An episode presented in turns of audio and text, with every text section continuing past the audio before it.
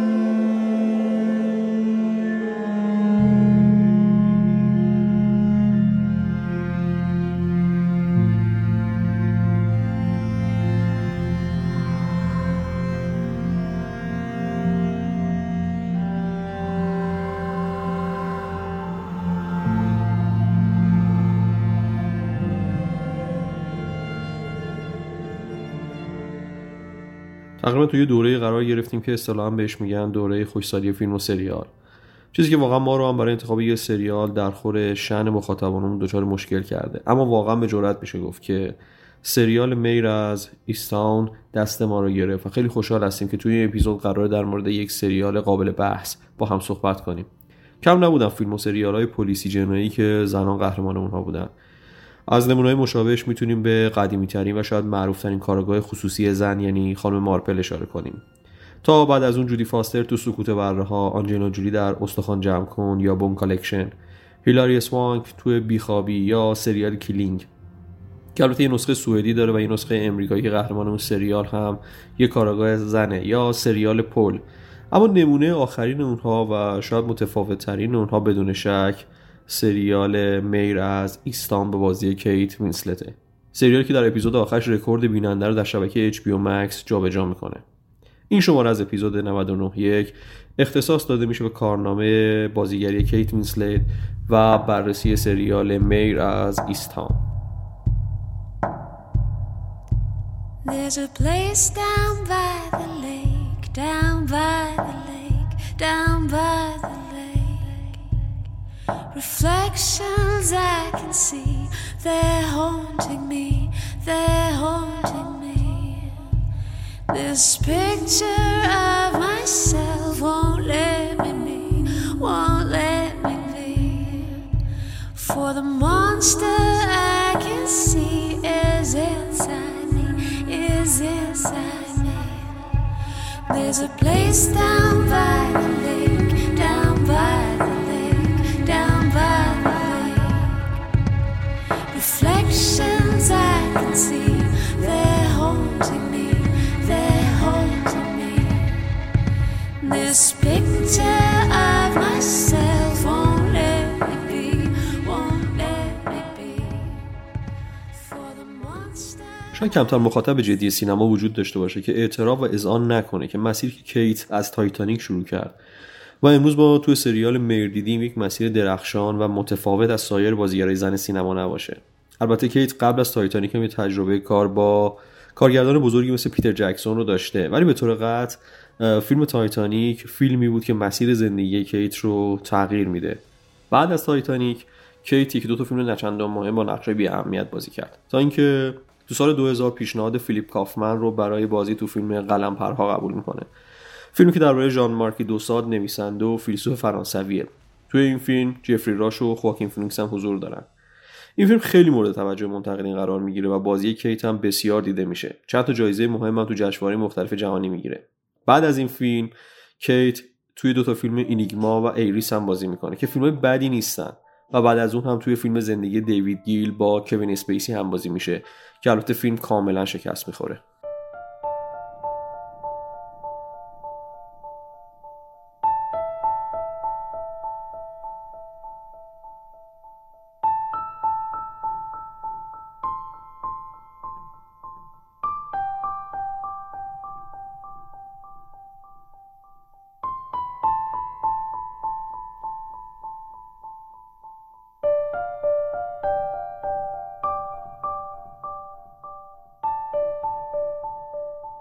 اما سال 2004 رو میتونیم یه نقطه عطف توی زندگی کیت بدونیم. توی این سال جیم کری و کیت یکی از متفاوت‌ترین فیلم‌های سال رو در کنار هم بازی می‌کنن. درخشش ابدی یک ذهن پاک نوشته چارلی کافمن. خود کیت بعدها با مجله ورایتی درباره این فیلم مصاحبه میکنه و میگه که این نقشی نبود که من بتونم اون رو ارائه بدم. من فقط از این خوشحال بودم که کارگردان فیلم در من چیزی دیده بود که باعث میشد فکر کنه من توانایی بازی تو نقش کلمنتاین رو دارم. کیت برای این فیلم نامزد جایزه اسکار هم شد. یه نکته‌ای که راجع به کیت وجود داره اینه که هیچ ترسی از پذیرفتن نقش‌های سخت و متفاوت نداره. البته هیچ ابایی هم از رد کردن نقش‌های خوب نداره. کما اینکه توی پیشنهادهایی که رد کرده فیلم‌های بسیار مهمی رو هم می‌بینیم، مثل شکسپیر عاشق یا مچ پوینت اثر وودی آلن. سال 2007 شروع موفقیت‌های بزرگ برای کیته. بازی تو فیلم‌های جاده انقلابی، کتابخوان، سریال میلدرد پیرس که نتیجه این فیلم‌ها و سریال‌ها میشه جوایز بهترین بازیگر زن اسکار، بهترین بازیگر گلدن گلوب، بافتا و انجمن بازیگران.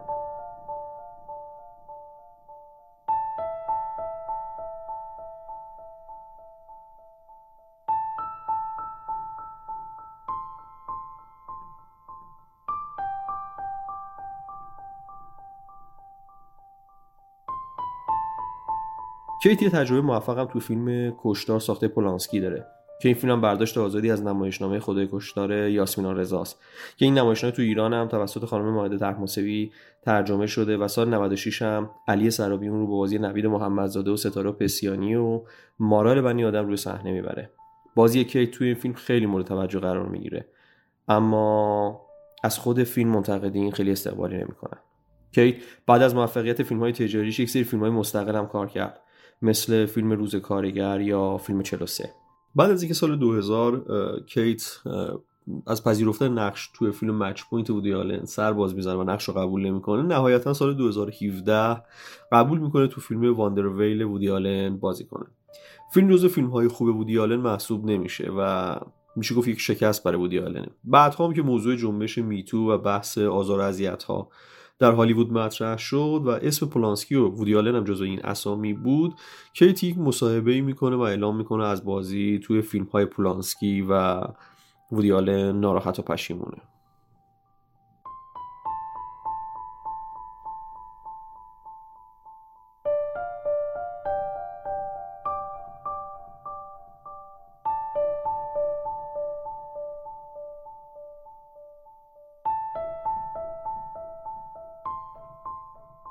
ما گفتیم که کیت تجربه خیلی خوب از بازی تو سریال میلدرد پیرس داره. میلدرد پیرس یه مینی سریال 5 قسمتیه که بار اول سال 2011 از شبکه HBO پخش میشه. داستان سریال داستان یه مادریه تو دوران رکود بزرگ امریکا که سعی داره زندگی خودش و بچه‌هاشو از طریق راه اندازی رستوران تامین کنه.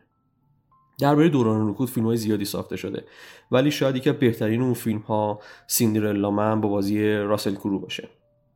کیت برای بازی تو سریال میلدرد پیرس برنده بهترین بازیگر زن سریال تو گلدن گلوب همون سال میشه.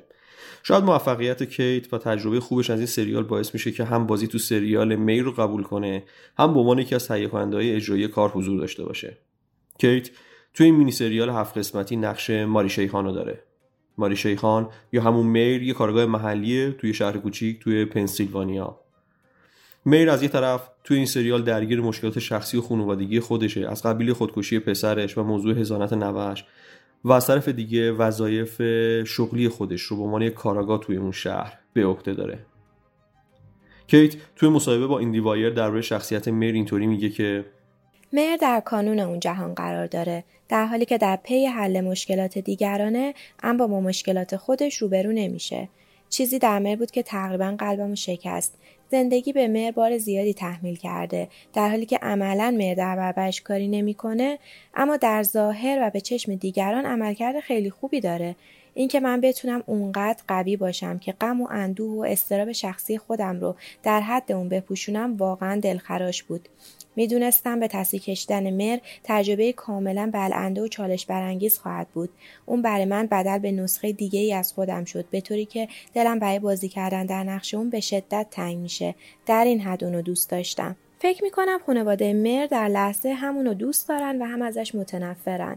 بودن با میر مثل لبه یه چاقوه. هرگز نمیدونید دستتون رو میبره یا نه. به معنی واقعی کلمه هرگز نمیدونید که در هر روز چه چیز متفاوتی از اون میبینید. بسته به اینه که اون صبح از دنده چپ بلند بشه یا نه. اون فردی دمدمی مزاج و پرهر سره. یکی از چالش‌های کیت تو این سریال اینه که به عنوان یه زن 45 ساله باید نقش یه مادر بزرگ و مادر رو بازی کنه که خود این نقش کم سابقه است و کمتر برای بازیگر پیش میاد. کیت در مورد نقش روبروی خودش یا همون پسر بچه‌ای که نقش نوش رو بازی میکنه میگه خیلی دوست داشتنی بود. درو گل سرسبد همه بچه‌ای بود که برای نقش تست دادن. توی فرند آدیشن همراه همه بچه‌ها بودم و ایزی کینگ بازیگر نقش درو آخرین پسر بچه‌ای بود که وارد شد و کاملا واضح بود که اون بچه‌ی سریال ماست. اون خیلی شیرین بود، با چشمای گرد و جذاب. ایزی واقعا حرف گوش کن بود، خیلی خارق‌العاده بود و به راحتی بخشی از دنیای ما شد. کارش خیلی درخشان بود.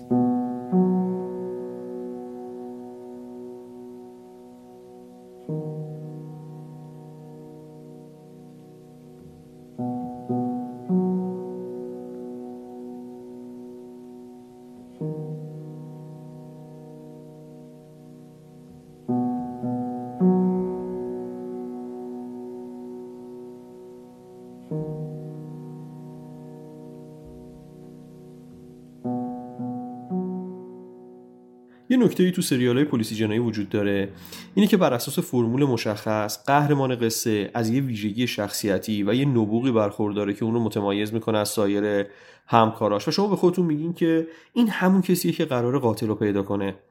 نمونه‌های مشابهش اگه بخوام بگم مرور کنیم به نقش‌های متیو مک‌کاناهی تو کارگاهان حقیقی یا کارگاهانی که تو سریال مایند هانترن.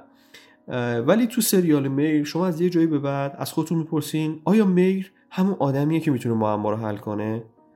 این شک و تردید از جای بیشتر میشه که ما نشانه‌هایی از ناتوانی میر در ایجاد توازن بین کار و خانواده‌اش می‌بینیم و ورود کارگاه جوانی که قراره کارهای ناتمام میر رو تموم کنه.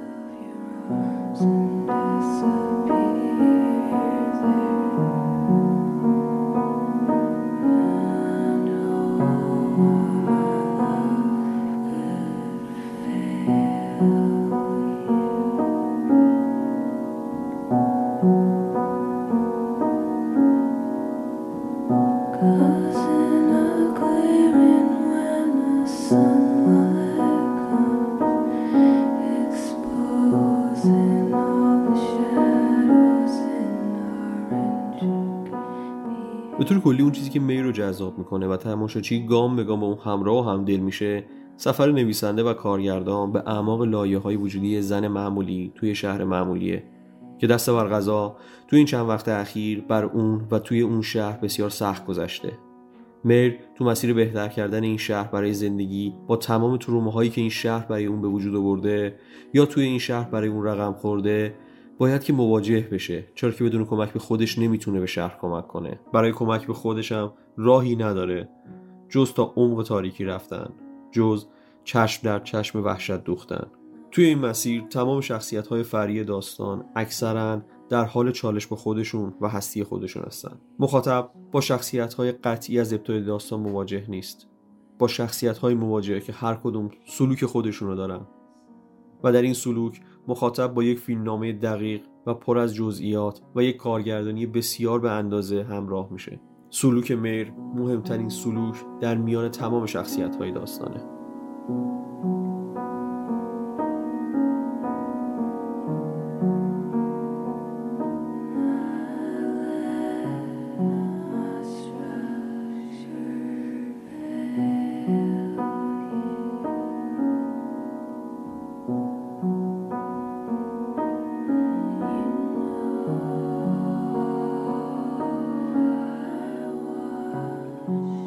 کیت در مورد بازی تو نقش میر گفته وقتی فیلمنامه رو خوندم با خودم گفتم این شخصیت کسل کننده شاید به هیچ طریقی نتونه نظر بیننده رو جلب کنه، اما وقتی کمی زمان به خودم دادم به این نتیجه رسیدم که این میتونه چالش جذابی واسه من باشه، هم شخصیت میر و هم بازی در نقش یک کاراگاه که قبل از این تجربه نکرده بودم.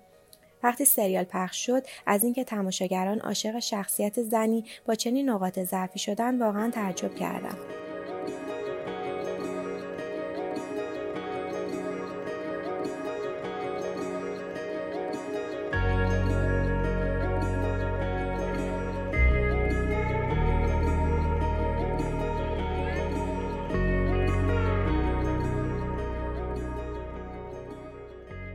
درباره طراحی صحنه و لباس این سریال باید بگیم که مگان کاسپرلیک به عنوان طراح صحنه میگه وقتی قرار شد پروژه میر رو شروع کنیم سعی کردم مدتی رو توی ایستاون بگذرونم. خیلی موشکافانه به محل‌هایی که قرار بود فیلمبرداری داشته باشیم و رفتم با مردم اونجا وقت گذروندم. همه این گشت و گذارا باعث شد تشخیص بدم آدمای داستان ما مردم به شدت معمولی هستن که جدا از زرق و برق‌های رایج گوشه‌ای رو برای زندگی کردن پیدا کردم. کاسپرلیک در مورد کیت وینسلت میگه کیت واقعا دوست داشتنی و شگفت انگیزه. اون معمولا نقش‌های پر زرق و برق متفاوت رو انتخاب میکنه. بنابراین وقتی مردم اون رو ظاهری گرفته تو این سریال میبینن با تعجب از خودشون میپرسن اوه اون واقعا کیت وینسلته؟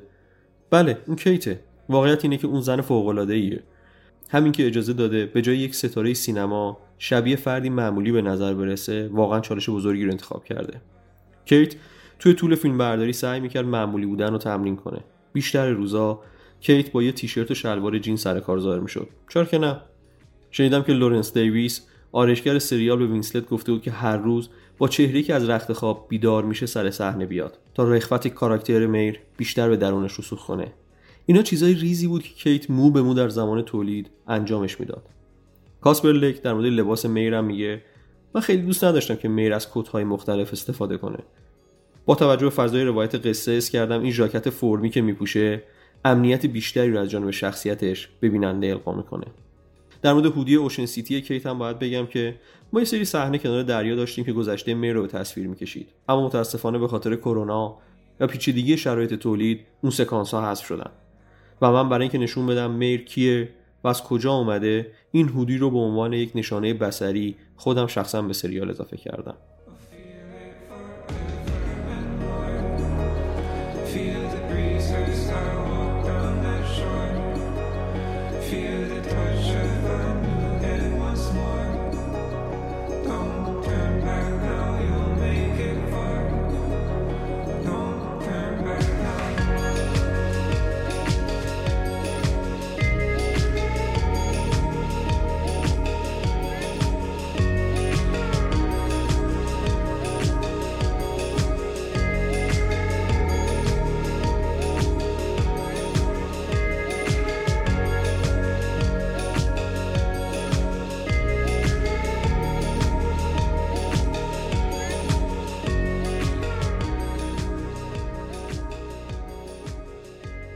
کارگردانی تمام اپیزودهای سریال میر به عهده کریک زوبل بوده.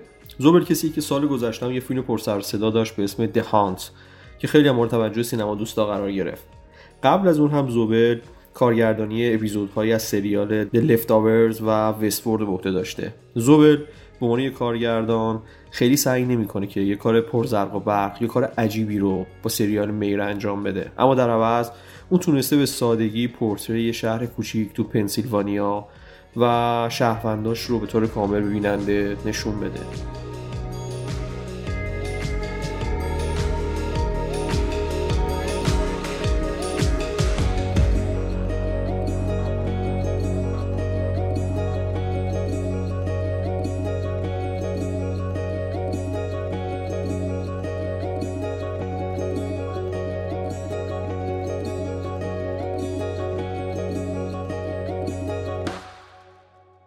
اولین مواجهه بیننده با این شهر سردی شهره. سردی که تا انتهای سریال هم ادامه داره. ایستان به رغم چهره ساده ابتداییش بدقواره است. بیشتر دخترای شهر تو سن بسیار پایین مادر شدن. در واقع کودک مادرن. تن فروشی برای گذران زندگی روزمره انگار شغل بدیل بسیاری از دخترای اون شهره. اعتیاد و به زههای حول اون یکی دیگه از ویژگی‌هایی که تو چشم شهر دیده میشه. نابهنجاری‌هایی که تو خانه کاراگاه شهرم نفوذ کرده. به اینا خشونت هم اضافه کنید. البته خشونتی نه از نوع خشونت سازمان یافته و گروهی، خشونتی که تو بستر شهر کوچیک میتونه وجود داشته باشه. ایستان نوعی مکانیه که همه در اون به نوعی با هم مرتبط و فامیلن یا حداقل تجارت و جزئیات زندگی همدیگه رو میدونن. ایستان یه منطقه محصور در اختیار طبقه کارگره که همه ساکناش چنان تو هم گره خوردن که هر کسی جزو اعضای خانواده‌اش نباشه لاجرم یا دوسته یا دشمن و از این دو حال خارج نیست. جایی که شما متوجه میشین همسر سابقتون دوباره داره ازدواج میکنه چون جشن نامزدیش درست روبروی خونه شما داره برگزار میشه. بنابراین خود شهر مصداق بارزه شخصیت کامله. سریال و همون اندازه که درام جناییه یه درام خانوادگی هم هست. بنابر همین رویه کل این شهر یه خانواده است و جنایت به عمیق‌ترین اسرار اون حمله میکنه.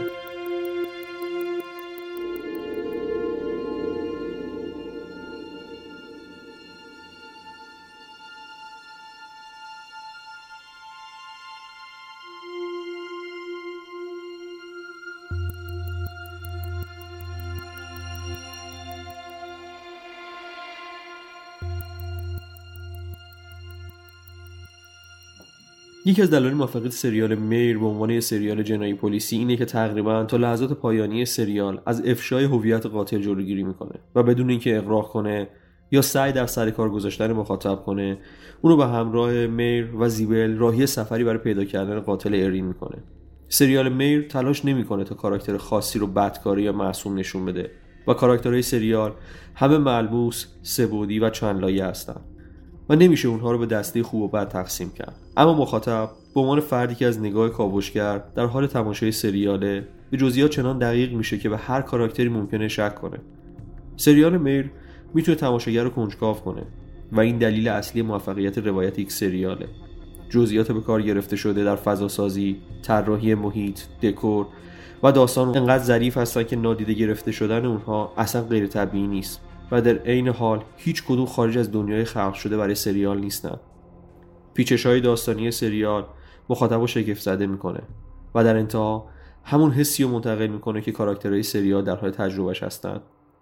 پس از پیچش داستانی اپیزود آخر و کشف راز پرونده ارین مکمن من، مخاطب از خودش میپرسه آیا مر نمیتونست همونطوری که لوری خواسته از دستگیری مجرم سر باز بزنه و این راز رو پیش خودش نگه داره؟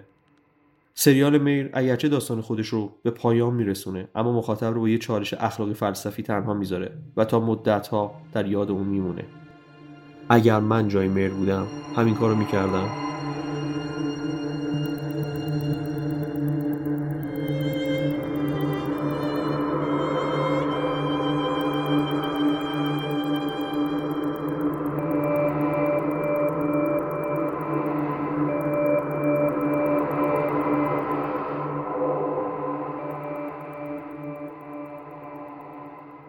بازیگرای سریال میر تو نقشه خودشون سنگ تموم گذاشتن. در میون بازیگرا نقش‌آفرین جین اسمارت، کیلی اسپینی، جو تیپت و مخصوصاً جولیان نیکولسون بسیار چشمگیره. جین اسمارت و کیت وینسلت شیمی فوق‌العاده‌ای به عنوان مادر و دختر دارن و اسمارت تونسته علاوه بر مهارتش در نقش‌آفرینی درام، از استعداد و تجربه‌اش در زمانبندی طنز هم بهره ببره. جولیان نیکولسون که نامی مطرح تو سینمای مستقل امریکاست، تو سریال میر این فرصت رو به دست آورده تا مهارت خودش رو برای گستره عظیم‌تری از مخاطبان نمایش بگذاره. هرچند که اون توی دوتا اپیزود پایانی به نظر فقط بازیگری مکمل برای ایفای نقش فرعی به نظر میرسه.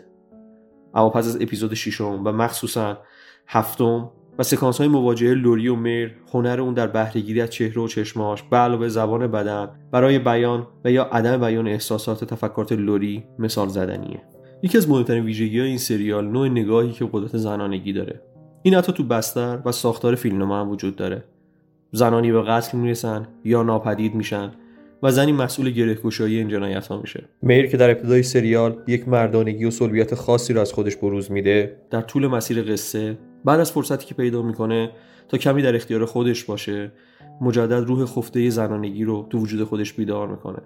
روحی که به میر تلنگر میزنه که تو هم نیاز به تکیه‌گاه داری و گاهی سرت رو باید رو شونه کسی بگذاری تا به آرامش برسی. و وجه تقدیسوار سریال به زنانگی دقیقاً همینجاست که شخصیت پالایش یافته و به خود رسیده میر مسیر حقیقت رو پیدا میکنه.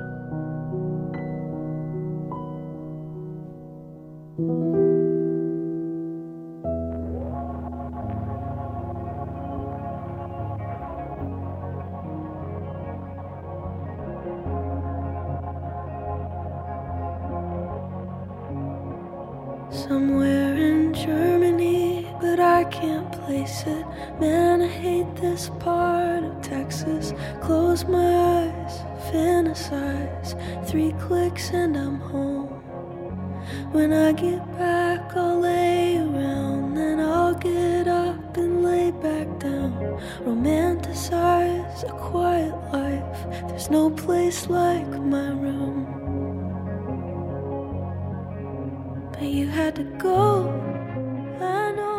اما طبق روال همیشه توی این بخش قراره از زاویه دید مخالفان سریال هم روایتی داشته باشیم. ما معمولا تو معاشرت با دوستان مختلفمون بازخوردهایی رو در مورد سریال هایی که قراره تحلیل کنیم توی ذهنمون ثبت می‌کنیم و توی اینجا به چند مورد از نقدهای منفی مخاطبانمون توی این سریال اشاره مختصری می‌کنیم.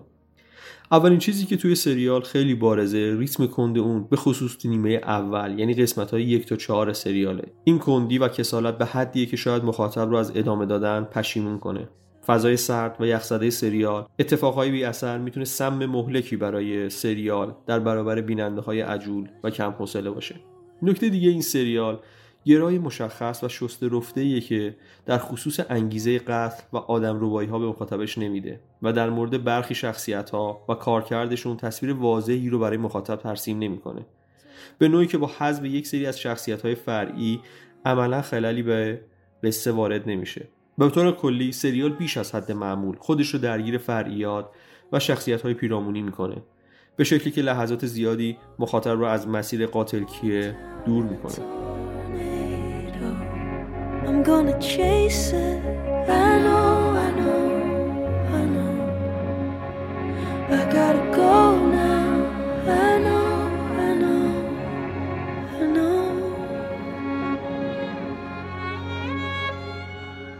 یک بار دیگه تأخیر ما رو در انتشار اپیزود پادکست 91 بپذیرید. ما سعی داریم تو فصل جدید تغییرات زیادی رو توی پادکست 991 اعمال کنیم و روز به روز بهتر بشیم. اگر پیشنهادی دارید، اگر فکر میکنید بخش‌هایی توی پادکست ما کمه و میتونه اضافه بشه یا بخش‌هایی وجود داره که میتونه حذف بشه، حتما ما در میون بذارید. اپیزود 11 پادکست 991 تقدیم شد از طرف روزبه بدیزادگان، پیمان پورحسینی، علی رزمپا و استودیو پیکان و من رضا هاشمی. ممنون از هدا حقشناس برای همکاری توی این شماره از پادکست.